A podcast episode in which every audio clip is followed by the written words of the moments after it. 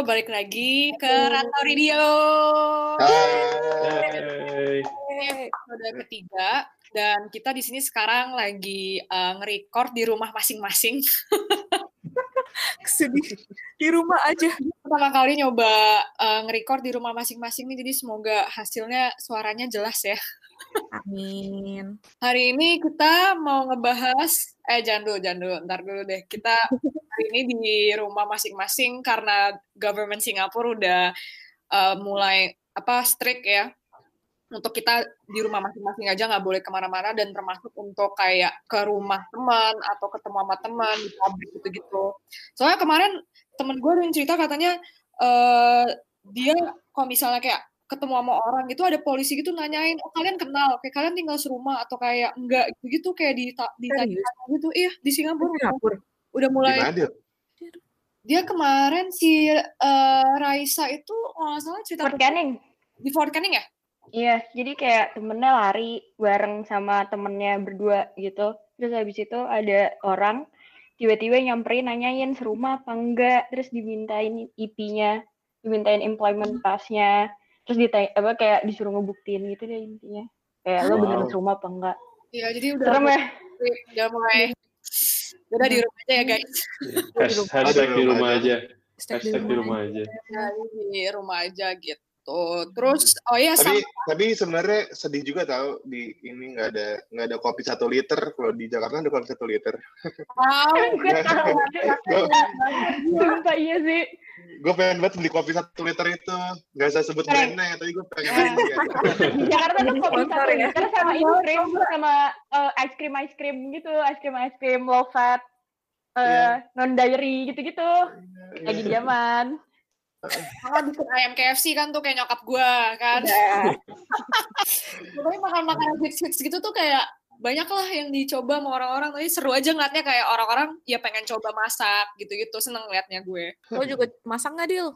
gue masak gue masak tapi gue belum coba yang hits hits gitu tapi karena nyokap gue nyuruh gue coba yang ayam KFC gue besok gue mau nyoba nih ayam KFC guys Tip. Jadi lo beli KFC dulu ya?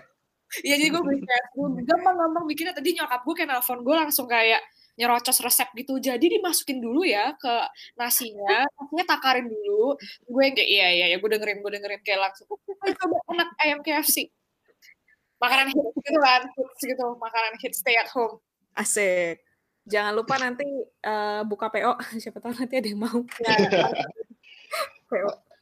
nah, Dila chicken Dila chicken Iya pokoknya dia dari di government di Singapura di sini kita udah mulai dimulai diperketat untuk kayak harus stay di rumah dan gak ke mana-mana sih. Oh ya buat kalian-kalian juga yang eh, me- apa lagi apa gue bahasanya tuh aduh. Mengikuti berita atau apa gimana? oh ya kayak sedih baca berita minggu lalu karena kita kehilangan legend dari Glenn Fredly. Duh, RIP. Ya sedih banget sih karena Sedih banget sih parah lagu-lagunya emang semuanya abadi.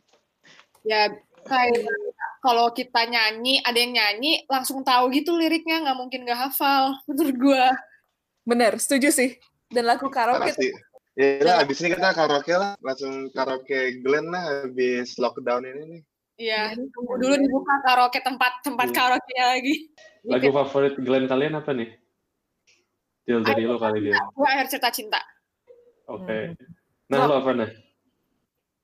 Eh, gue kasih putih. Sama kasih putih, yes, terbaik. Prim lo apa gue ketawa gitu ya.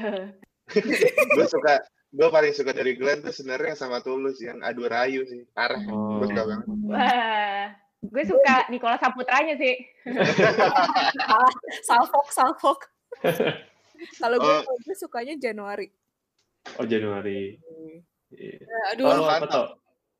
Gue selain kasih putih, ah, itu yang buat eh, apa novelnya Dewi Lestari itu apa ya? Ma adalah tahu, itu buat tahu, gue buat recto verso ada gue gue lupa judulnya apa soundtracknya gitu atau gimana? Mm, Nyanyiin nyanyiin, nyanyiin, nyanyiin. nggak ada nggak ada Kalau gue eh, cukup sudah itu lagu salah satu lagu lamanya Iya. banget sih. Ah, parah sih Wah iya sih, kayak langsung auto baper gitu dengernya auto baper. Auto bapak. Baper sama siapa dulu? Eh, Akan dibahas di sini. siapa tahu mendengarkan beliau. Oh, cukup cukup cukup cukup. Beliau kan ada banyak ya, siapa tahu nyokap lu, bokap lu gitu. Iya banyak lah, banyak. Iya. Ya udah, pokoknya eh apa kita sedih banget sih waktu dengar apa eh, berita Glenn Fredly meninggal. Itu menurut gue shocking banget. Tuh semua orang di Twitter tuh langsung kayak what the fuck 2020 yang kayak 2020 mati aja. Kayak semuanya Harus sih. Marah-marah 2020 gitu parah banget sih. 2020 terus ada akun Twitter gitu coy 2020 terus yang kayak maaf ya mohon maaf ya semuanya Oh iya, oh iya, gitu yang balas gak dimaafin. tapi banget ada dia nge gitu cuma satu doang mohon maaf ya semuanya kayak apa Aduh, netizen. Oke oke, Dil kita ngomongin apa hari ini Dil? Oh ya, jadi Iya. hari ini eh, kita bakalan eh, ngebahas eh, dari perspektif Gama, Dipto sama Ririn yang udah lama di Singapura. Kira eh berapa berapa lama kalian udah berapa lama? Gua 10 sekitar 10 tahun. Ya, Ririn, Gam- Gue 11. Gama, Gua 8 tahun. tuh udah udah lama-lama banget tuh. Jadi hari ini kita bakal ngebahas kayak eh, ya bisa dibilang backgroundnya mereka waktu kuliah di Singapura, terus yang kayak gimana ceritanya bisa akhirnya sekolah kayak eh, atau kuliah di Singapura, terus adaptasinya dan nah jadi abis ini mungkin kita bakal mulai dulu eh, ngebahas poin pertama kenapa apa yang ngeinspirasiin kalian untuk pindah ke Singapura? Kayak intinya ya kenapa kalian pindah ke Singapura? Kenapa langsung di otak yang kayak oh yaudah deh Singapura aja gitu. Jadi bisa dimulai dari Dipto dulu mungkin. Kalau gua tuh sebenarnya nggak ada pikiran karena dari pihak keluarga, pihak teman nggak ada lah sejarah mereka tuh ada kuliah di luar negeri bahkan. Tapi eh, gua tuh da- tahu ada Singap ada kesempatan sekolah di Singapura tuh waktu gua kelas 3 SMP di Taruna Bakti. Jadi eh, sekolah gua tuh ada Bandung ya. Iya di Bandung ada kerjasama sama satu sekolah di Singapura namanya Raffles Institution. Jadi tiap tiap tahun kita siapa pun yang mau bisa duduk buat tesnya dan kalau misalnya tesnya oke mereka bakal mereka bakal uh, apa namanya ya bakal masukin kalian ke sekolahnya mereka Oh, dan gitu. waktu ya dan waktu zaman gua itu uh, full scholarship sih kalau kalau dapet Tok denger-denger Raffles Institution tuh sekolah paling pinter se Singapura ya. Eh. Iya. emang begitu emang begitu adanya Eh, Wah, gue malu. Pinter banget tuh. Iya, gila. Malu ngakunya nih. Padahal padahal eh, setelah sekolahnya mulai mah merasa bego aja pokoknya gitu. Tapi lumayan cukup kompetitif ya atau berarti ya environmentnya Iya, the- definitely.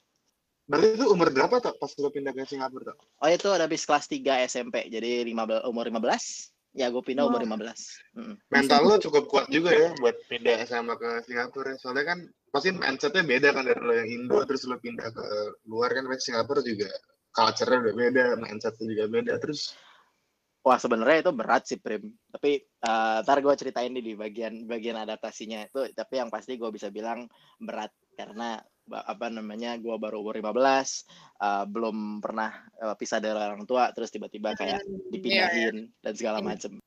Gak madu deh di sini. Gua jujur em, sebenarnya ada dua hal sih kenapa gua ke Singapura. Yang pertama adalah karena kakak, kakak gue udah di sini kan, jadi gue udah tahu tinggal di Singapura kayak gimana. Hmm. Terus ya emang emang convenient aja sih, lu bisa lu bisa belajar education di luar tapi dekat sama Indonesia juga. Jadi ada ada motivasi itu juga. Terus yang kedua sebenarnya sejujurnya gue ke Singapura karena gue ditolak semua universitas yang gue gue apply sih. Jadi gue apply ke mana-mana ke, ke semua uh, PTN gue apply nggak ada yang dapat. Gue apply ke US, ke UK juga nggak dapat. Terus ya udah ke Singapura juga. Sebenarnya gue di Singapura juga ditolak tiga kali, tiga kali sama tiga university yang yang sama. Jadi kayak um, NUS, NTU, SMU. Jadi gue apply ke situ semua. Tahun pertama gue ditolak semua. Hmm. Terus ya udah akhirnya gue ikutan um, apa kayak foundation foundation kelas SMU. Terus ya udah tahun depannya gue dapet. Hmm. Lo PTN lo apply apaan gak di kayak Nah. Di mana? PTN lo apply apaan dulu? Gue apply UI, eh, ITB, ITB gue nyobain undangan. Um, terus UI gue ikutan SIMAK. Eh, ya UI, UI ITB sih. Tapi pada saat itu kayak gue beneran ikutan semua tes gitu. Jadi gue sekolah gue dulu kan A level, A level Cambridge A level. Jadi gue iya, ikutan iya. A level, UN juga. PTN, SAT, pokoknya semua tes gue ambil lah dulu. Borong sama semua. tapi sama sih gam gue juga kayak gitu gue gue ngetes semua PTN kagak ada yang dapet akhirnya ke swasta juga di Jakarta tapi ya, Hmm. ya. Ambil apaan kan waktu itu kan pas lo di PTN di ini di UI sama ITB Di ITB, IT- ITB gue ya apa ya SBM. rada eh, kenapa nggak bukan SPM sebenarnya tapi ya gue rada gila juga sih gue ngambil eh, industri industri teknik industri. oh Paling sama kan berarti lo saingan gue Iya. gue nggak dapet Wait. dua-duanya. by the way abang gue abang gue lulusan itu FTI dia kahim FTI, kehimpunan 2007 Gue dengernya FPI, Prem. FTI FTI FTI Fakultas Teknik Industri Oke, baik, baik. Mungkin telinga gue yang ini kayak kayak Oh lu gimana Rin? Kalau gue sebenarnya alasan gue super super bucin sih sejujurnya nih ya. Jadi malu gue sebenarnya. Nah pas eh, jadi gue SMA di Indonesia dia di gue di Batam kan. Terus habis gitu gue tuh tadinya mau kuliah di OSI. Jadi mungkin Mm. kalau misalnya ke OSI bisa ketemu Dila Eh, atau ke UK. Iya. Udah goal gue tuh. Akan tetapi waktu itu gue kan pacaran. Nah cowok gue tuh sama di Batam. Terus kayak intinya dengan kebucinan gue, oke gue nggak mau jauh-jauh lah dari pacar gue gitu. Akhirnya gue milih Singapura dong, karena ya begitulah, karena dekat kayak lu tinggal pulang naik ferry doang ke ke ke Batam, terus ya biar biar nggak jauh-jauh lah gitu intinya. Jadi gue maksa sama kayak agama sih, jadi gue maksa juga pengen masuk NTU. Tapi kan susah banget ya masuk NTU tuh S1-nya tuh Waduh, bejo gila deh, susah banget. Uh, Hmm. gue juga pertama kali nggak lolos, terus habis gitu uh, gue nunggu setahun prep juga nggak lolos juga. Akhirnya gue masuk ke swasta. Nah baru deh uh, gue pas uh, habis kerja terus S2, nah baru kedapet di NTU tuh akhirnya. Emang deh ngedengernya tuh kayak banyak banget jalan menuju Roma gitu cuy kayak Iya sih. banyak ininya banyak apa eh sampai kita sekarang tuh eh, perjuangannya emang banyak sih ngedenger kayak dulu PTN, SIMAK gitu-gitu itu emang yang harus kita laluin gitu dulu. Iya gila sih kalau dipikir-pikir ya. Tapi kok kayak Gama gitu yang ngambil semuanya Gam stres nggak sih? Oh, Kayak stres banget sih Rin. Gue beneran beneran depresi kali beneran I, like legit de- depressed kali pada saat itu. Tapi kayak ya ya I- I'm kind of glad that it happened soalnya ya sekarang gue misalnya nggak dapet apa misalnya diri cek sesuatu kayak ya udahlah gue juga udah pernah lebih parah kok dulu. Eh, jadi uh, ya ada silver silver liningnya lah semuanya. Benar-benar. Tapi gue ngerasa dulu juga kayaknya tuh waktu apa yang tes kuliah gitu-gitu semua orang tuh pada heboh dan yang kayak pada apa ya kayak langsung sibuk sendiri gitu dan langsung kayak ambisius gitu-gitu Hmm. kayak teman-teman gue semua pada kayak belajar mulu yang kayak Hmm. jadinya emang hawanya intens gitu dulu tuh waktu kayak UAN terus kayak SIMAK, SMPTN gitu-gitu sih. Harus sih auto ambi semua gak sih? Iya pada kayak kayak tuh coba ditanya sama teman kita yang namanya Nahdia, lo bimbel berapa? Nah, Halo. Enggak apa eh gue bimbel gue bimbel setiap hari cuy senin sampai minggu lo mau lo mau nangis nggak dengernya tuh? Iya. Tapi sebenarnya itu kayak kayak gue gue gue juga kayak baru denger sih dari cerita ini kayak sebenarnya banyak banget nggak sih kayak mindset mindset teman-teman kita di Indo yang kayak PTN harga mati gitu. Apalagi yang kayak eh especially kayak orang-orang yang dari eh SMA negeri gitu. Terus Bentar, kayak bentar, gue ada belanjaan gue nyampe. Oke oke Beginilah kehidupan Tapi rumah emang, aja. tapi emang bener sih kayak dulu tuh kayak pas persen ya kayak PTN harga mati kalau lo nggak Iya. PTN ya kalau lo Lo- eh, ya, lo nggak tahu nggak sih, jelas gitu. gitu. ya.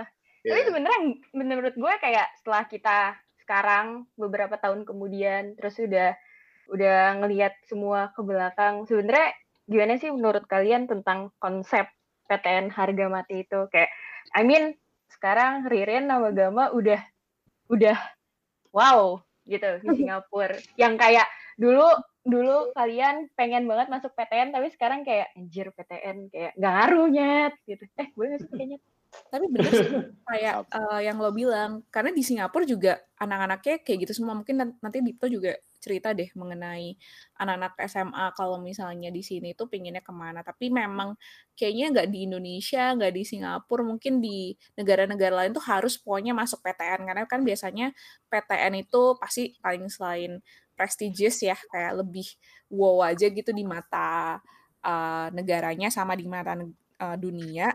Terus lebih murah sebenarnya kalau dilihat-lihat ada subsidi. Kalau Singapura kan NTU NUS tuh disubsidi ya. Terus uh, kalau misalnya teman-teman gue juga dulu yang kuliah di PTN sini tuh kalau dapat scholarship enak banget dia dapat pesangon juga. Uh, terus kayak makan uang saku Rin. apa uang, uang saku uang iya, saku bahasa gue tapi gimana apa, cerita lu eh sorry Pre. apa di sini lebih apa di sini lebih ambi kayaknya kayaknya Singapura lebih ambi sih daripada Indo sih soalnya apa mental Asia kan gila banget pasti. Gue gue setuju sih uh, kalau berhubung gue SMA di sini jadi kan gue uh, sempet tuh apa namanya ngeliatin teman-teman gue semuanya kayak apa sama sih kayak di Indo mungkin belajar supaya mereka masuk uni yang mereka mau.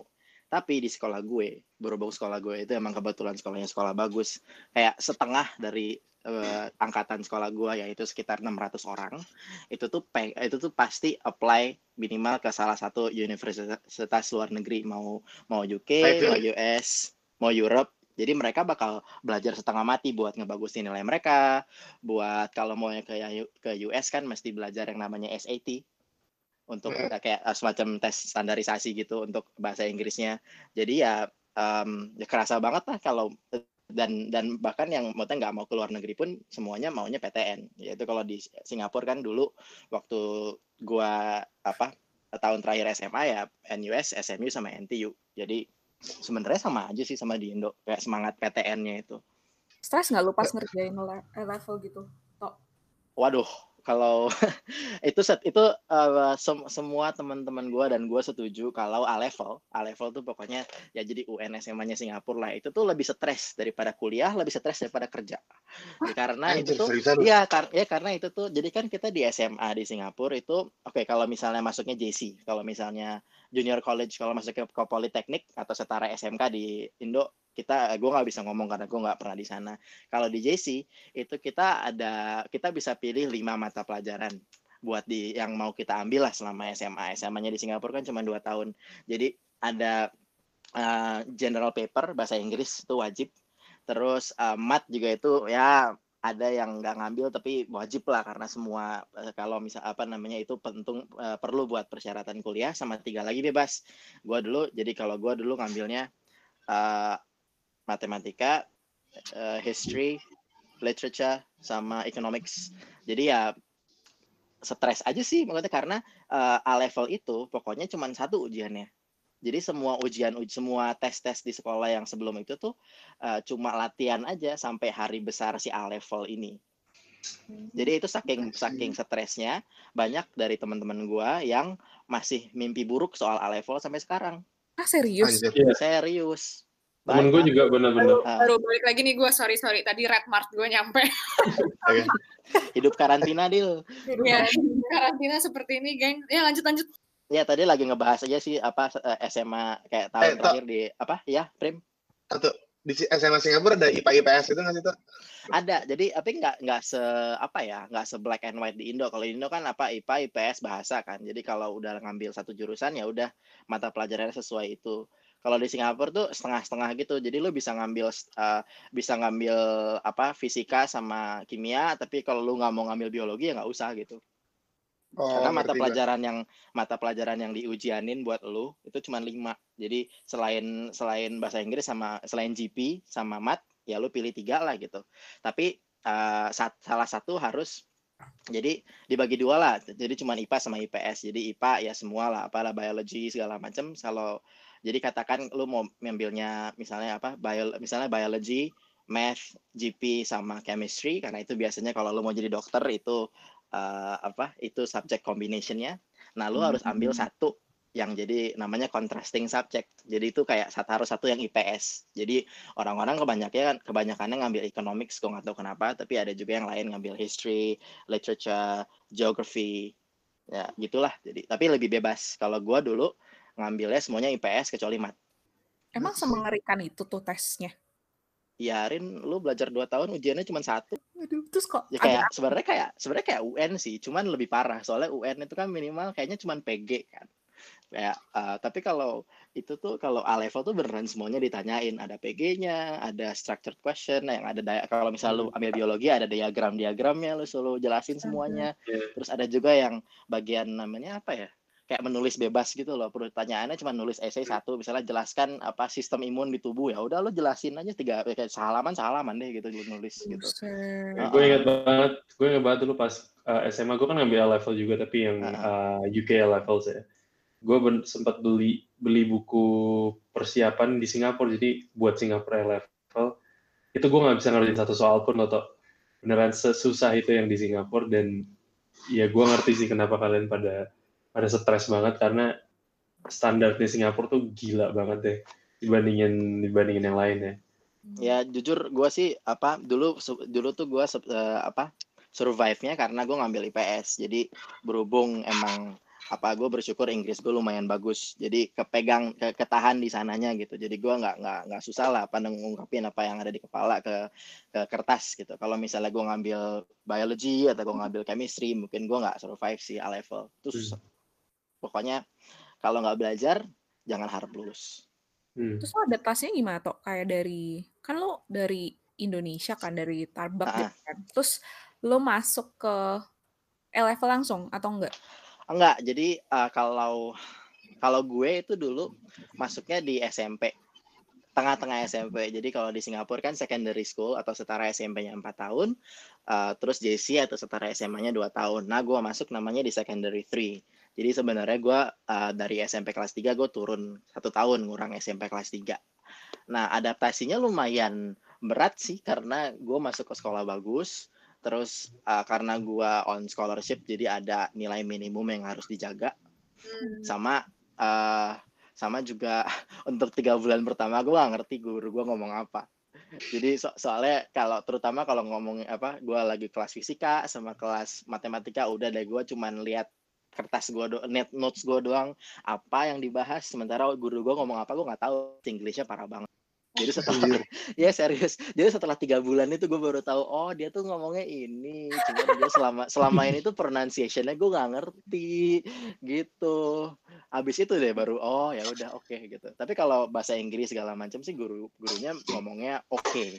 jadi baik baik aja. Singlish Singlish Singlish gitu nggak tuh so Uh, ada lah, so, gitu. So, so, ya, yeah, so for today, so if kalau misalnya akar-akaran ya, so root 2 times root 2 equals to 2. Root 4 times root 5. menarik, menarik, menarik. Iya. Yeah. Ya adaptasinya sebelah situ aja sih. Jadi mungkin kalau kalau yang join ke nya di kuliah misalnya kayak Gama atau Ririn gitu ya mungkin lebih baik sih. Lebih lebih mendingan sih daripada SMP atau SMA mungkin apa Gama mungkin bisa sharing gimana lu adaptasinya Gam ke SMU dari SMA di Indo? Wah. Uh, ya sebenarnya susah, susah banget juga sih Pak soalnya um, mungkin kita dulu pas SMA kan udah kebiasa banget kan hafalan lah ya. Mau UAN mau mau IPA mau IPS pasti ada hafalan. Yang penting lo ngafalin uh. jawabannya terus bisa gitu lah ya.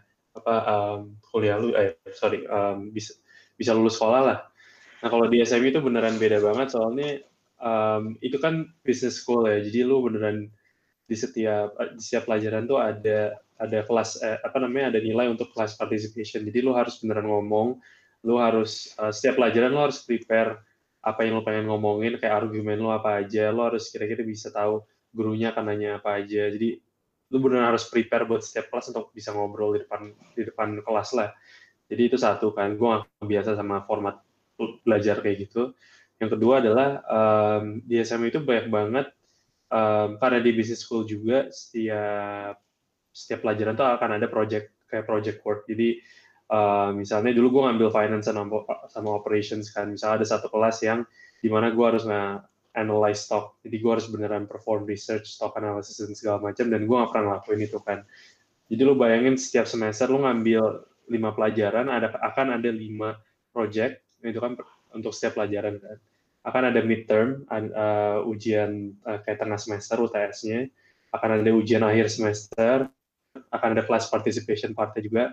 Akan ada tes-tes di setiap kelas juga. Jadi semuanya itu contribute ke overall grade lo. Jadi lo beneran harus bisa um, fleksibel lah dan bisa fleksibel dan bisa um, ya bisa adaptasi dengan format belajar yang beda-beda sih. Dan menurut gue itu lumayan susah juga soalnya um, apa ya gue kaget aja kali ya gue kaget ngeliatin kayak gitu terus juga orang-orang Indo yang pergi ke SMI juga yang biasanya udah scholar dari mana lah terus dari ya tipe-tipe Dito gitu dulunya uh, scholar dari JC atau um, dapat beasiswa dari mana menang Olimpiade Sains Nasional segala macam. Jadi mereka emang mindsetnya untuk belajar ya. Jadi gue juga susah banget untuk nyari teman juga di dulu di SMU catatan gue nggak pernah menang OSN btw tapi anyway gam eh, mumpung lu dia kan lu dari SMU kan boleh nggak jelasin konsepnya kelas participation di SMU oke. Okay.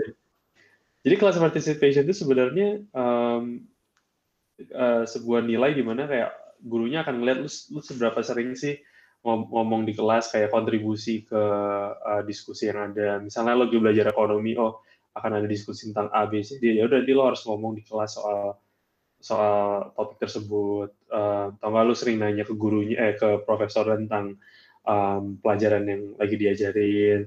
Nah iya, jadi semuanya, jadi istilahnya lo yang ngejilat profesor, lo, dapet nilai untuk ngejilat profesor dan untuk nampang ke orang lain kalau lo tuh anak apa orangnya pintar gitu, bisa ngomong agak adu bacot oh. gitu ya.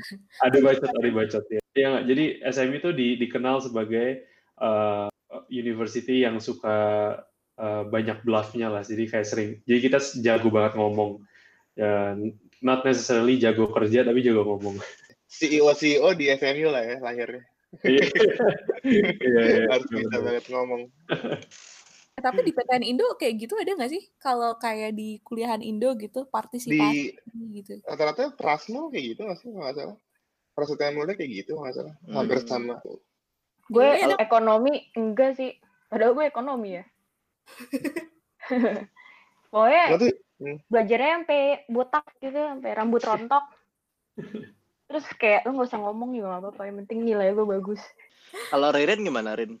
Gue, uh, sebenarnya sama kayak Gama, tapi nggak separah Gama dalam artian partisipasi sih ya, karena kan itu dinilai kan. Kalau gue sih enggak. Uh, dulu S1-nya program apa sih? Gue ambil psikologi. Jadi gue hmm. masuk ke swasta karena ya itu, kayak gue ditolak, terus gue ya udahlah dibandingin gue nunggu setahun lagi kan untuk tesnya, ya gue masuk aja yang swasta. Jadi, um, kelas gue nggak banyak, terus uh, tapi oh ya untungnya kita mau nggak mau tetap harus ngobrol satu sama lain kan karena nggak banyak itu. Jadi paling nggak uh, partisipasi cuman. Yang gue susah adaptasinya itu karena gue dulu di Batam kan memang sekolahnya meskipun sekolah national plus ya kayak gitu tuh masih musim gak sih di Indonesia? Yang setengah-setengah Indo setengah Inggris itu aja tuh gue masih susah kayak gak biasa ngomong bahasa Inggris tiap hari. Dan uh, kalau misalnya kita kan gak tahu sih kok kalian ya. Kalau gue dulu pas belajar bahasa Inggris tuh lebih pasif ya. Jadi kayak cuman baca, ngerti, apalin kayak misalnya grammar gimana. Tapi kalau ngomong kan gak nggak orang gitu ya kan.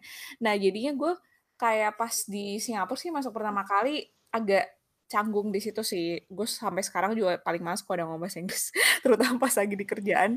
Uh, terus tapi makin lama makin ya udah sih udah makin oke okay. dan uh, karena swasta ya, jadi uh, pressure-nya tuh nggak separah kayak PTN kayak NTU NUS yang lo uh, berkompetisi sama anak-anak yang pintar, terus kan kalau nggak salah nilai lo kan ikutan bell curve juga kan. Jadi misalnya kalau misalnya lo nilainya B, tapi semuanya A berarti lo sama dengan C gitu. Nah gue nggak bisa tuh kayak gitu gitu nah uh, pas gue S2 sih gue masuk NTU juga nggak um, beda jauh rame uh, beda-beda sama S1 gue yang sedikit. Terus rame mungkin uh, gue adaptasinya agak beda di situ. Sama uh, ngikut caranya PTN juga sih yang tadi yang kompetisi sama teman-teman yang pinter-pinter juga. Cuman bedanya kalau S2 tuh karena ini sih ya, kayak kita ngejar networknya ya. Jadi adaptasinya nggak terlalu susah dibanding di situ sih.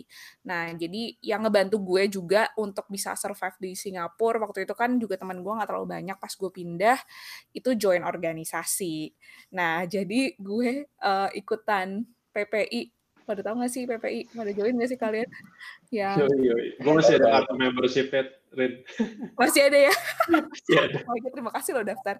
Jadi gue ikutan PPI um, pas gue udah uh, apa ya kayak third year di sini, eh second year ding uh, gue dikenalin sama temen gue terus gue yaudahlah gue join join aja. Karena gue emang suka ikutan organisasi terus ketemu teman-teman baru teman-teman uh, Indonesia yang lain dan sebagainya terus kenal sama teman-teman dari sekolah lain kayak dari SMU nah kalau di Singapura tuh ada ya kayak perkumpulan Indonesianya di setiap universitas. Kalau di SMU Smuki ya namanya Gam. Hmm benar nah kalau Smuki Smuki katanya apa? SMU Komunitas Indonesia Mantap. nah, yang yang lucu kalau di S kalau di NUS namanya PINUS karena Perhimpunan Indonesia NUS. Kalau di NTU namanya Pintu. Pintu. eh, gue, gue sering lihat tuh di di kantor gue kan banyak anak-anak apa namanya kayak Pintu. intern gitu ya. Terus kayak mereka pakai ini kaos pintu, pintu, pintu, pintu gitu kayak pas gue, gue awalnya kayak nggak ngerti pintu apa, tapi pas ada logo apa lambang Garuda kalau nggak salah mereka ada lambang Garuda gitu di kelasnya. Kayak oh orang Indo depannya gitu kayak oh iya, iya. itu kebanggaan tersendiri lah zaman dulu kan kayak keren gitu kan. Wah, kita tergabung di satu uh, apa namanya komunitas. Dan kalau nggak satu DPTN uh, apa ya kayak bisa masuk CCA gitu nggak sih kan? Toh Mm-mm. kayak bisa masuk ekstrakurikuler kan kalau misalnya kalian tergabung di salah satu komunitas terus kalian aktif dan sebagainya gitu. Jadi membantu banget sih kita sering meeting, sering bantu volunteer, sering bikin acara kan. Jadi kan kita tangan pensi nih ya. Jadi ada anak Indonesia tuh kayak haus gitu kayak aduh di Singapura nih garing banget ya nggak ada kayak uh, kap-kapan kan kalau zaman di Jakarta kan ada bulcup ya, uh, bulungan cup, terus kayak pensi-pensi ala-ala gitu. Nah kita bikin tuh biasa tiap tahun di uh, Singapura uh, cup waktu itu PPS Club atau cup apa-apa gitu. Pokoknya setiap sekolah ikutan tanding yang mau ikut. Mau dari swasta, mau dari PTN, lumayan tuh cukup banyak. Terus kita muter-muter, kita cari venue juga di sini, cari sponsor, dan sebagainya. Uh, terus kadang uh, setiap sekolah juga yang PTN-PTN besar biasa punya performing arts-nya. Kalian ada ikut-ikut gak sih? Gue sih nggak pernah perform sih. Ada gue ikut. Jadi Gue jelasin dulu. Jadi uh, apa namanya kita tuh bikin pokoknya setiap PTN besar lah uh, NUS, NTU sama SMU tuh punya uh, kita bikin musical masing-masing. Biasanya tujuan musicalnya adalah untuk memperkenalkan uh, part of budaya Indonesia ke apa namanya ke community yang ada di Singapura lah siapa pun yang mau nonton mau itu teman-teman apa namanya yang yang baik yang orang Indo atau yang bukan orang Indo gitu. Nah kalau gue kan dulu jadi dari apa gue kan kuliahnya dulu di NUS kita namanya kita namanya nuansa. Ada jadi kita pernah uh, nunjukin budaya Papua Padang Jawa Bali banyak lah gitu. Jadi kita kita bikin original script kita bikin original songs uh, dan kita juga apa namanya kita latihan sendiri aja semuanya dari mulai actingnya nyanyinya sampai narinya. Kita tarik tarikin aja semua talent yang ada di komunitas Indo di sekolah masing-masing lah gitu. Gue dulu sempet jadi uh, nulis lagu sama main bass di orkestra pit. Nuansa singkatannya apa toh nuansa. Gue tuh lupa lo pernah dijelasin sama yang bikin cuman gue gak ingat aduh pokoknya nuansa udah gitu Oh, di di SMI juga ada namanya Gaya. Jadi Gaya itu singkatan dari gelar budaya. Jadi ya itu aja sama aja kayak Dipto tapi um, sebenarnya konsepnya sama sih. Um, tapi gue nggak pernah ikutan jadi performance saya gue selalu jadi di productionnya jadi gue nggak dulu bagian marketing yang marketing acaranya sempat tuh ngebantuin production timnya juga jadi um, ya lebih di backstage ini ada websitenya nuansacp.com ada itu Karena nuansa, ada, nuansa, ada. nuansa cultural production. Di MBA oh, okay. lupa namanya apa tapi dulu ICN namanya ICN ICN bener. Maaf teman-teman. Eh keren dah mereka disupport sama ini Minister of Education uh, Indonesia gitu. Oke okay banget di semuanya sama semuanya kayak gitu kok. Semuanya kayak gitu frame oh semuanya gitu ya? Pasti selalu ada attaché dari um, eh, kementerian dari embassy dari KBRI pasti akan ada yang datang ke salah satu acara kita. Oh. Tapi emang biasa, tapi emang se secara sejarahnya yang punya NUS itu yang paling tua. Tapi Hmm. gua apa namanya kalau dari sisi kualitas sih gue nggak ada ngikutin lagi gimana gimana yang sekarang. Kayaknya sekarang udah comparable sih antara satu production sama yang lain. Tapi yang gue salut adalah sebenarnya kita-kita ini yang kuliah di luar negeri ya. Mungkin gue juga ngeliat sama anak-anak yang di uh, Melbourne juga sih sama Sydney, uh, PPIA, PPI Permiasa di mana di US gitu.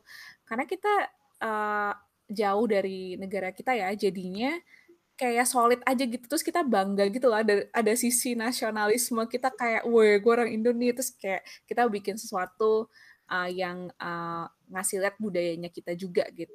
Satu sisi sih kayak pride-nya di situ kali ya. Um, dan itu ngebantu kita untuk ya sesama ketemu sama teman-teman yang lain gitu kalau kalau saya gue nggak ikut PP ini mungkin gue nggak ketemu Gama mungkin gue nggak ketemu Diptoni sekarang nggak ketemu kalian-kalian juga gitu kalau kan itu tadi kayak kalian PPI, exco, volunteer gitu-gitu kan. Kalau misal apa ya suka duka sekolah atau kuliah di Singapura mungkin ada yang belum dielaborate bisa juga tuh diceritain ke kita kita. Coba Ririn duluan Ririn. suka dukanya. Sukanya sih uh, mungkin jadi lebih melek ya melek sama kayak kultur orang gitu. Misalnya gue jadi punya temen banyak dari uh, non Indonesia bahkan non Asia juga gitu. Jadi uh, tahu kalau misalnya oh mereka tuh orangnya kayak gini mereka uh, kayak bring up-nya tuh seperti ini. Jadi kita bisa tahu perspektif orang. Plus uh, apa ya ngebantu melancarkan bahasa Inggris teman-teman. Jadi itu sangat membantu banget. Terus kalau misalnya kalian juga mau belajar bahasa lain juga mungkin itu bakal jadi nilai plus gitu. Jadi sukanya sih kalau gue lebih ke networknya sih ya teman-teman uh, terus lebih juga belajar oh ternyata kalau belajar di luar negeri tuh kayak gini gitu. Beda banget sama di Indonesia. Uh, dukanya sih pasti homesick ya. Karena kan um, kita tinggal di negara orang jauh dari orang tua uh, jauh dari comfort zone kita gitu jadi mungkin uh, di situ sih sama susah weh kalau misalnya kadang-kadang ujian gitu uh, baik-baik lagi bahasa Inggris susah di situ. Tapi kayak uh, selama journey, maksudnya lebih banyak suka atau duka atau balance? Gue sih akhirnya jadi banyak sukanya sih. Ya. Uh, jadi gue melihat kayak oh, Singapura jadi rumah kedua gue juga gitu kan udah lama di sini. Okay. Gua coba gue uh, ada gambar dulu. Gue apa? Ya, sukanya um, gue lebih mungkin ini in hindsight ya jadi kalau misalnya ngelihat ke belakang um, ya gue gue gue bersyukur banget bisa sekolah di Singapura karena gue ngerasa gue jadi keasah banget lah secara secara berpikir dan cara um, apa namanya etika kerja gue benar-benar keasah banget di Singapura karena uh, sejujurnya aja kalau misalnya sekarang lu kerja gitu di Singapura di di mana pun lu kalau punya etika kerja orang Singapura lu bisa sukses di mana aja deh. Ya, misalnya contohnya ini simple banget sih. Dulu gue inget banget pas kuliah ada pelajaran Excel. Padahal itu kelihatannya software gampang banget kan Excel. Tapi itu mati-matian gue belajar. Sekarang gue ngelihat orang-orang kayak misalnya yang seumuran gue kayak mereka nggak bisa pakai Excel nggak bisa uh, analisis data segala macam gue ngerasa kayak ah, oh gue gue udah belajar ini semua kayak empat tahun lima tahun yang lalu jadi gue bisa ada competitive advantage di situ gitu jadi ya itu um, in terms of sukanya ya itu apa etika kerja sih yang yang uh, yang gue bisa highlight. Untuk dukanya sendiri, um, apa ya? Iya sih mungkin sama kayak tadi. Jadi kadang suka homesick, um, pengen balik ke Jakarta lah, pengen hmm. um, karena teman-teman gue juga kan semua kebanyakan di sana. Dulu juga pas gue lagi pas gue masih uh, pacaran juga dulu pacar pacar gue juga kan di Jakarta kan. Iya sih. Dan kalau misalnya dibandingin suka sama dukanya sama sih kayak gue lebih suka banyak sukanya. Dan sekarang ya sejujurnya gue ya Singapura jadi second home juga juga dan kadang gue mikir aduh gue takut kelamaan di Singapura sih takutnya nanti gue bisa gue berpikir kayak aduh gue gak mau balik ke Indo nih kayak udah udah nyaman banget di sini. Kalau gue ngomong dari dukanya dulu deh. Uh, dulu berhubung gue pindah dari nggak karena dukanya ini tuh apa ya sesuatu yang sebenarnya nggak sedih-sedih banget. Cuman apa ya selama 10, semua, selama selama 10 tahun yang ting gue tinggal di sini tuh konstan. Jadi okay. dukanya itu adalah uh, semacam krisis identitas. Karena gue pindah umur 15 jadi gue tuh pindah sebelum kayak apa ya sebelum gue uh, tahu apa istilahnya tahu gaul lah. Sekarang sekarang kalau gue pulang ke Bandung tuh gue turis. Gue tergantung sama teman-teman gue buat kayak uh, ngapa kenalin tempat-tempat yang baru di mana. Jadi uh, bahkan uh, apa ya krisisnya tuh sampai separah ini. Kayak uh, kalau gue lagi di Bandung gue bakal ngomong oh gue mau pulang ke Singapura kayak besok atau seminggu lagi gitu. Tapi kalau gue lagi di Singapura gue bakal gue bakal bilang ke teman-teman gue oh gue mau balik ke Bandung. Jadi kayak rumah gue tuh yang mana kayak udah udah ngeblur aja gitu jadi satu oh, antara ya. antara Singapura sama Bandung ya terutama karena gue pindahnya muda lah muda banget kayak apa sebelum ya pas lulus SMP gitu. Mungkin kalau lu pindahnya lulus SMA atau malah lulus S1, lu udah kayak ada sense of identity yang lebih kuat. Jadi lu uh, apa ya, mana pun negara yang lu kunjungin atau tinggalin ya itu apa ya, rumah lu udah jelas gitu. Kalau gua tuh rumah gua waktu itu belum jelas. Jadi sekarang uh, apa namanya ya, gue merasa kayak rumah gue tuh beneran dua. Bahkan gue merasa kadang-kadang malah lebih condong ke Singapura. Itu aja sih dukanya uh, di situ. Kalau sukanya uh, ngambil dari yang Ririn uh, itu bahasa Inggris tuh penting banget. Dan gue merasa bahwa semenjak gue bahasa Inggris gue jadi bagus itu tuh membuka dunia lah apa ya buat konsum konten aja lah apa se, uh, uh, secara general dari karena uh, emang kalau mau apa ya mau belajar segala macem emang konten yang ada di bahasa Indonesia tuh rada terbatas kan. Kalau misalnya lo bisa bahasa Inggris lo bisa belajar de dengan medium bahasa Inggris tanpa masalah nah lo bisa belajar apa aja sih di dunia ini. Lo bisa nge YouTube mau belajar apa mau belajar dari mulai apa ya teknologi sampai masak terus um, baca buku dari mulai filosofi sampai yang receh gitu semuanya tuh ada kalau di bahasa Inggris. Itu aja sih itu sih sukanya tapi bener sih toh itu yang hmm. bahasa Inggris tuh ber, kayak membuka apa uh, pengetahuan parah sih hmm. kayak nggak nggak hanya di mana gue tuh gue tuh gue tuh itu dulu sempet takut dengan bahasa Inggris kayak waktu SMP kalau nggak salah hmm. terus baru suka baca baca yang bahasa Inggris tuh sebenarnya uh, pas akhir SMA gitu lah terus sampai sekarang ke bawah kerja dan cara kerja di sini juga kayak bareng ngebuka uh, wawasan banget sih apa namanya? Ya itu kunci kunci utamanya sih sebenarnya sih. Terus uh, takut speaking lah terus takut apa segala macam kan. Ya ya, ya itu ngelatih mental kita juga sih gitu. Frame tapi ngedumal harus bahasa Indo ya Frame ya nah ya ya gue di sini ya gue di sini eh, nggak uh, kayak Editor ya. Gue kerja lah banyak waktu gue di Indonesia ya agak lumayan kaget juga. Ini ini cerita sedikit aja agak lumayan kaget juga lah pas kerja di sini segala macam. Ya uh, yang seru tuh sebenarnya pas kerja di sini pakai bahasa Inggris tuh seru pas lagi debat sih. Debat sama partner lo gitu. Kayak ini mau debat bahasa Inggris uh, kata-katanya apa ya gitu. Tapi ketika lo udah bisa ngelakuin itu kayak uh, senang aja gitu. Tapi abis itu kayak pengen apa ngedumel pakai bahasa Indonesia gitu. Kayak makanya kayak punya teman bahasa punya punya punya teman orang Indonesia tuh enaknya juga kayak eh gue mau ngedumel pakai bahasa Indonesia dong soalnya mulut gue udah keriting pakai bahasa Inggris gitu loh tapi gue mau kasih kafeat dulu soal bahasa Inggris di Singapura ya. Jadi kalau apa ya kalau kalian mau belajar bahasa Inggris kalian buat jadi apa ya buat jadi bagus kayak yang kalian dengar di YouTube atau di film. Nah sebenarnya Singapura bukan negara yang ideal sih karena kita di sini punya apa ya kita di sini punya brand Inggris sendiri yang notabene sebenarnya kedengarannya agak hancur sih. Tapi itu apa ya cukup sih kalau misalnya kalian mau kerja di apa ya kerja di situ ya, apa punya kolik yang dari negara macam-macam tapi kalau misalnya kalian mau mau apa ya mau mau accent kalian kayak Hollywood ya jangan ke Singapura karena yang pasti bakal jadi hancur Iya, ya, gue gue mengalami hal itu sih. Sebagai gue yang dari Aussie terus gue pindah ke sini tuh gue kayak aduh ini culture gue awal lumayan culture shock yang sampai ada istilah yang gue gak ngerti gitu. Gue yang kayak ini apa ya artinya ya? Gue tapau deal tapau. Deal deal deal waktu itu waktu itu yang kocak ini deal kayak uh, pacarnya adik gue lagi datang ke mana? Ke Singapura. Terus lagi mesen makanan. Dia kebetulan dia sekolah di Aussie juga dia di Sydney hmm. kalau salah dia. Hmm. Sydney apa sih? Eh UNSW ya Gak ada iya, iya. Terus habis itu dia ke salah satu food court gitu dia mau mesen ini minum terus kasirnya ngomong apa tau gak? Apaan? Uh, bring what?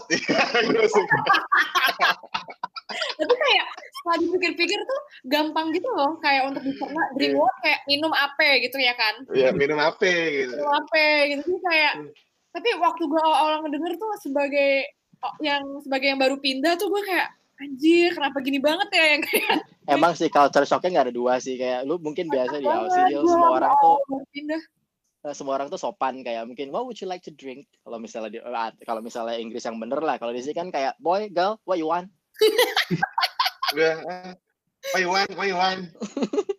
Ten, ten. With rice, with, with, with rice, with rice, with rice. Cuma tapi gue kesel banget sih kalau misalnya Singapura itu eh lagi. Eh maksudnya kayak gue Drink what? Oke, with rice, with rice. Oke.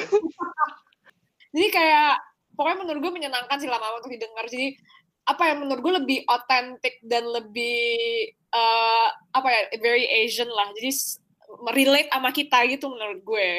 Gimana nih guys TLDR-nya apa nih dari eh, dari podcast ini kayak eh, kalian rekomend gak untuk misalnya untuk eh, anak-anak yang baru lulus SMA atau yang mau S2 di Singapura menurut menurut kalian oke nggak yang misalnya tinggalnya ya di Indo gitu?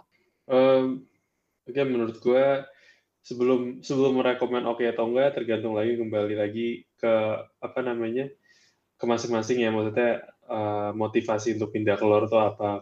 Eh, mungkin pas SMA kan beda motivasinya sama pas kalau misalnya lu mau S2 di sini gitu ya. Em, tapi menurut menurut gue worth it banget karena em, tergantung sih ya. Tapi kalau kalau misal lo emang bisa eh, kuliah di PTN sini lu mendingan kuliah PTN sini sih. Dari em, soalnya itu sat- satu hal yang gue pelajarin banget adalah etika kerja orang Singapura itu beneran bisa lu pakai banget di mana aja lah. Dan kalau emang lu emang bisa kalau lu emang pengen kuliah atau pengen ya kuliah S2 atau S1 dan lu pengen nyari kerjaan yang bagus gue bilang Singapura bagus banget sih soalnya akan ngelatih etika kerja lu dan cara berpikir lu jadi pas lu masuk ke dunia kerja tuh lu bisa dapat competitive advantage yang jauh lebih bagus daripada orang lain sih.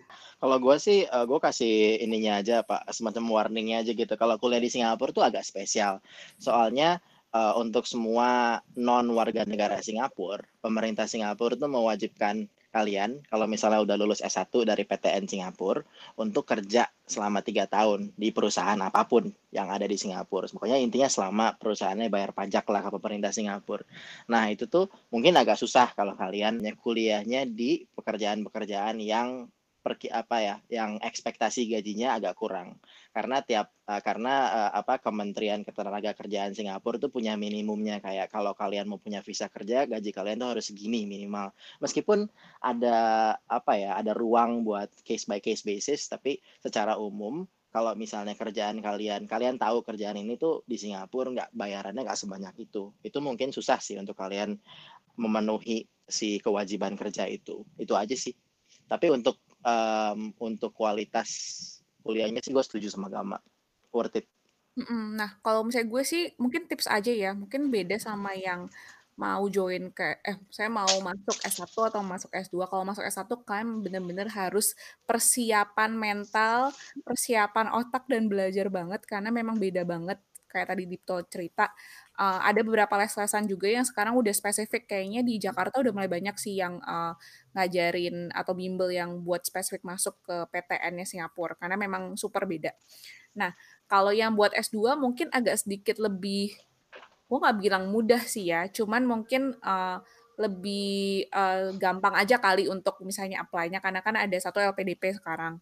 Uh, kedua mungkin dari S1 kan udah tahu kayak uh, oh kuliah tuh kayak gimana sih? Mungkin kalau buat dari SMA masuk kuliah kan mungkin agak kaget. Tapi kalau misalnya dari kuliah ke kuliah kan masih lebih mendingan gitu. Nah, kalau misalnya untuk S2 sebenarnya mungkin lebih mudah diterima dan mudah untuk adaptasi kecuali kalian mau masuk MBA ya. Nah, MBA mungkin di sini agak sedikit susah karena um, memang satu mahal, kedua uh, masuknya juga lumayan ribet.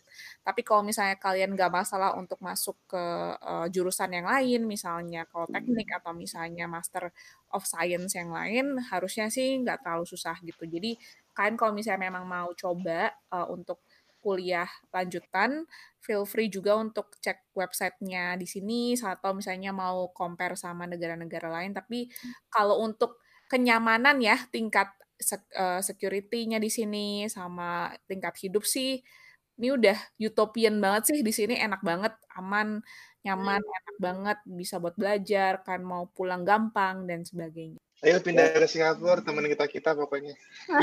ya, benar. Jadi uh, dari poin-poin kita yang udah dibahas ini bisa diresapi kembali apa kalian-kalian kalau ada yang mau coba S2 di Singapura atau yang baru lulus SMA tuh kepikiran untuk apa uh, kuliah di Singapura itu uh, feel free juga untuk reach out ke kita kita kalau misalnya ada yang mau nanya lebih uh, apa nanya lebih spesifik lagi tentang Singapura. Oh, tapi sebelum ending gue juga sebenarnya dulu hampir banget kuliah di Singapura. Gue udah orientation. Tapi waktu itu gue malah lebih milih UI ya kan karena PTN harga mati Bambang gitu. Eh, eh lo lo jakun banget lo dia. jakun banget gue waktu itu dulu. Jadi waktu itu gue udah dapet juga di Nafa.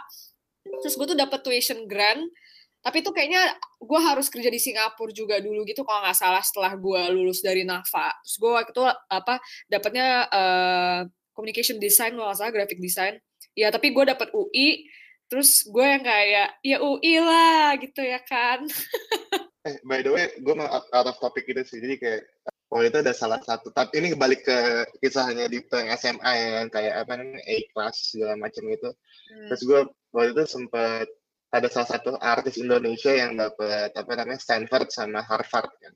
Terus gue kayak sumbernya hebat wah wah gila nih orang pinter banget gitu kan. Hmm. ini ada artis cakep dapat Stanford sama Harvard gitu. Gue gak mau sebut siapa orangnya. Terus habis itu apa namanya eh, terus gue akhirnya cerita ke teman gue yang orang Singapura. Gak tahu tuh gue prim siapa. Iya, gue gue akhirnya cerita ke teman gue orang Singapura. Nah terus? Eh ada eh, ada artis Indo nih dap, uh, dia penyanyi terus dia bisa dapat Stanford sama Harvard. Terus kayak orang Singapura kayak oh gitu doang itu kayak biasa aja gitu. Yang ada bangga banget kayak kayak nggak sebangga gue gitu loh kayak. Terus gue dia ngomong oh di sini di sini mah banyak yang kayak gitu. Anjir berarti kayak orang ya. Singapura tuh aja. orang Singapura tuh bener-bener banget kayak, kayak seriusan lah gitu. Banyak di situ kayak dapat Ivy League tuh udah biasa aja katanya di Singapura. Apa apa bener tuh gue mau klarifikasi tuh sama lo tuh lo kan SMA di sini ya emang bro uh, emang sekolah gue agak-agak penyalur Ivy League sama Oxbridge gitu sih. Jadi emang banyak kayak uh, dan memang dari sisi kalau misalnya nggak punya duit ya kalian kalian warga negara Singapura katakan. Jadi lu di sekolah sekolahnya udah oke okay, tapi lu nggak pede mau apply ke luar negeri karena nggak punya emang kalian nggak punya uang lah buat uh, kuliah ke luar negeri gitu ke luar Singapura. Nah semua kementerian Singapura sama semua apa ya ya banyak badan-badan di Singapura yang bisa kasih kalian scholarship dan tapi ya kalian ada ikatan kerjanya lah dan lumayan lama itu enam tahun. Jadi misalnya kalian bahkan kalian mau jadi guru pun bisa. Jadi katakan kalian apply ke Kementerian Pendidikan waktu kalian tahun terakhir SMA nih ya. Oh mau kuliah di LSI misalnya gitu. Misalnya nunjukin oh udah udah punya uh, acceptance letter, ya udah gitu. Misalnya kalian bakal ada wawancara segala macam, ya udah kalian dibayarin kuliah ke LSI, uang sakunya banyak segala macam, dibayarin student exchange kalau mau ke negara Eropa lain gitu. Tapi pulang-pulangnya jadi guru. Dari mulai turisme, dari mulai Kementerian Luar Negeri, uh, banyak lah pokoknya kalau kalian warga negara Singapura sih sebenarnya emang pemerintahnya jor-joran. Ya, toh, tapi emang pemerintah Singapura tuh, gue di kantor gue ada beberapa anak intern dari NUS gitu kan. Terus emang dia, jadi kayak waktu itu NUS lagi libur, dia uh, belajar ini uh, masih kuliah gitu, dia masih tingkat pertama. Dia hmm. belajar hmm. tentang apa namanya uh, machine learning, machine learning. Terus dia belajar dari Coursera segala macam, terus bisa di reimburse ke pemerintah Singapura. Bisa harganya enam ratus dolar bisa pas habis iya. mereka ada selesai course dan mereka ada selesai course-nya segala macam terus mereka harus dapat mereka dapat sertifikat kan? Terus mereka dapat apa namanya uh, bill-nya dari uh, provider tersebut kan? Terus bisa dirember sama pemerintah, pemerintah Singapura jadi kayak gila mereka nggak support uh, banget sih apa namanya buat orang buat belajar gitu loh.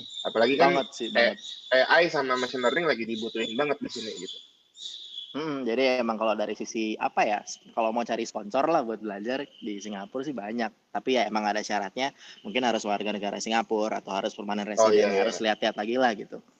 Ya buat teman-teman nanti ini ya, feel free kalau misalnya mau nanya-nanya ke kita lebih lanjut bisa ya uh, bisa juga email ke kita atau enggak japri aja kita ntar kita tulis uh, apa ada di bio-nya Rantau Radio. Terus nextnya kita bakal bahas apa nih?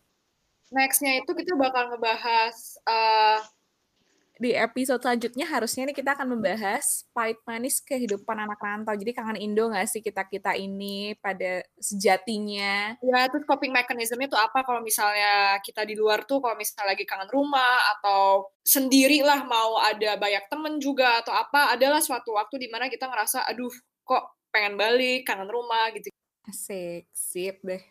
Oke, okay, gitu. jadi segitu aja dari Siap topik hari ini. Thank you teman-teman. Pokoknya stay safe ya kalian semuanya. Jangan keluar rumah, di rumah aja. Udah. yang empat yang lagi pacaran LDR aja dulu, nggak bawa ke mana-mana pacarnya. Di rumah aja. Oke. Okay?